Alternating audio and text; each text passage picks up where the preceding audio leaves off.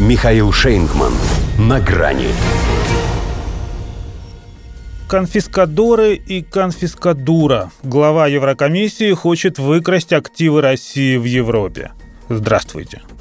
На грани. Не то чтобы это прозвучало неожиданно и сенсационно, все-таки всякая болтливая европейская мелочь уже давно готовит публичную почву для этой кражи века.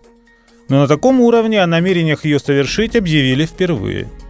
Сама глава Еврокомиссии повела себя что манька облигация. В том смысле, что ручечник и о ней бы мог сказать, языком метет, как метлой машет. Зараза. Задача ЕС не заморозить, а конфисковать российские активы в Европе. Призналась Урсула фон дер Ляйен, уточнив, правда, что с юридической точки зрения это не так просто, но они над этим работают. И уработают, не извольте сомневаться. Было бы желание, а оно у них есть. Чуть ли не от сотворения мира. Колониальные замашки раньше их родились. Да и чего стесняться? После Жозепа Бареля с его садом и джунглями – Цель же у них благородная – превращение в сад джунглей Украины.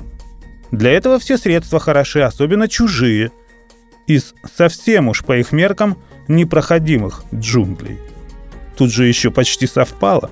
Всемирный банк насчитал 300 миллиардов евро на приведение этой страны в порядок, и заблокированные российские авуары тянут миллиардов на 300. Они, конечно, тоже токсичные, поскольку одно слово «русские» Но деньги же не пахнут. А Урсула с Олафом, который Шольц, под это дело и название подходящее придумали. План Маршала. Придумали, впрочем, не они, но все равно подходит, поскольку украденным резервом украденное название. Хотя есть одна нестыковочка. Если строго соответствовать исторической аналогии, то применять маршала можно лишь после капитуляции с полным и безоговорочным освобождением от нацизма – а коль Запад делает все, чтобы укроверсия этого зла задержалась как можно дольше, то и помощь свою им бы следовало окрестить иначе. Например, планом унтер-офицера. Или еще лучше унтер-офицерской вдовы, которая сама себя сечет, в перерывах стреляя себе в ногу.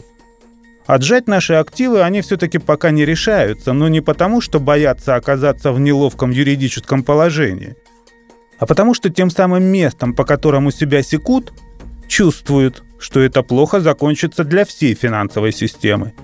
Она просто рухнет. Впрочем, Урсуле это точно в голову не приходит.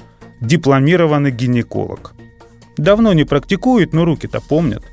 Всему, к чему она прикасается, приходит уровень ее компетенции. Неважно, Бундесвер – это экономика ЕС или деньги, которые она хочет с Евросоюздить.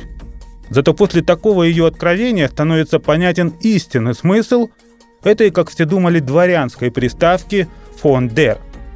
Видимо, подшаманила слегка для благозвучности, поскольку на самом деле она Урсула Швондерляйен. Ну, потому что вспомните Булгакова. Скажите, это вас вселили в квартиру Федора Павловича Саблина? Нас. Боже, пропал дом. Что будет с паровым отоплением?